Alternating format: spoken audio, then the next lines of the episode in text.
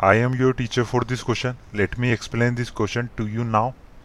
If sine theta plus 34 is equal to cos theta and theta plus 34 degree is acute, then show that theta is equal to 28 degree.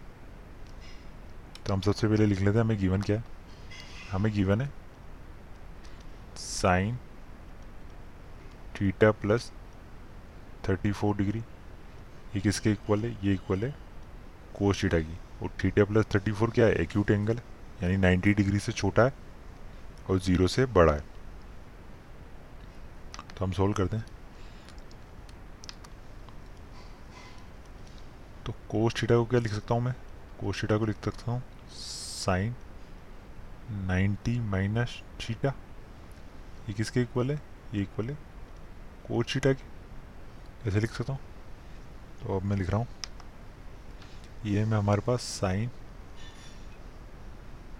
theta plus thirty four तो cos theta को लिख लिया मैंने sine ninety minus theta sine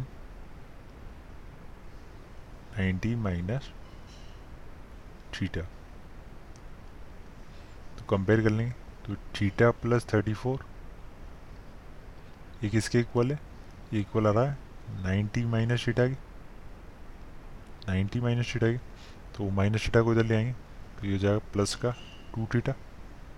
plus का two theta और thirty four को इधर ले जाएँगे तो हो जाएगा ninety minus thirty four.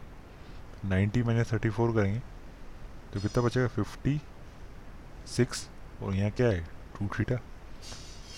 तो डिवाइड कर देंगे टू से तो fifty six divided by two तो कितना हो जाएगा टू एट तो हमने प्रूव कर दिया कि थीटा इज़ इक्वल टू क्या आ रहा है? Twenty eight degree I hope you understood the explanation thank you